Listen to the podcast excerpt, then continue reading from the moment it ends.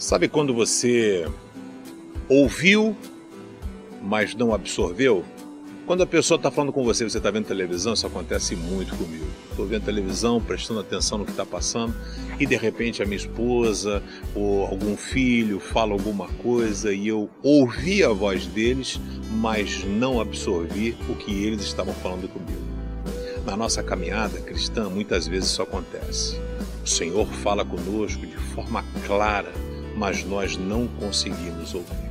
Não conseguimos ouvir porque, na maioria das vezes, o Senhor fala aquilo que nós muitas vezes não queremos escutar.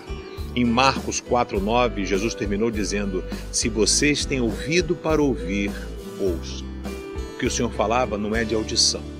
Ouvir é ter sensibilidade espiritual para discernir o melhor de Deus para a sua vida.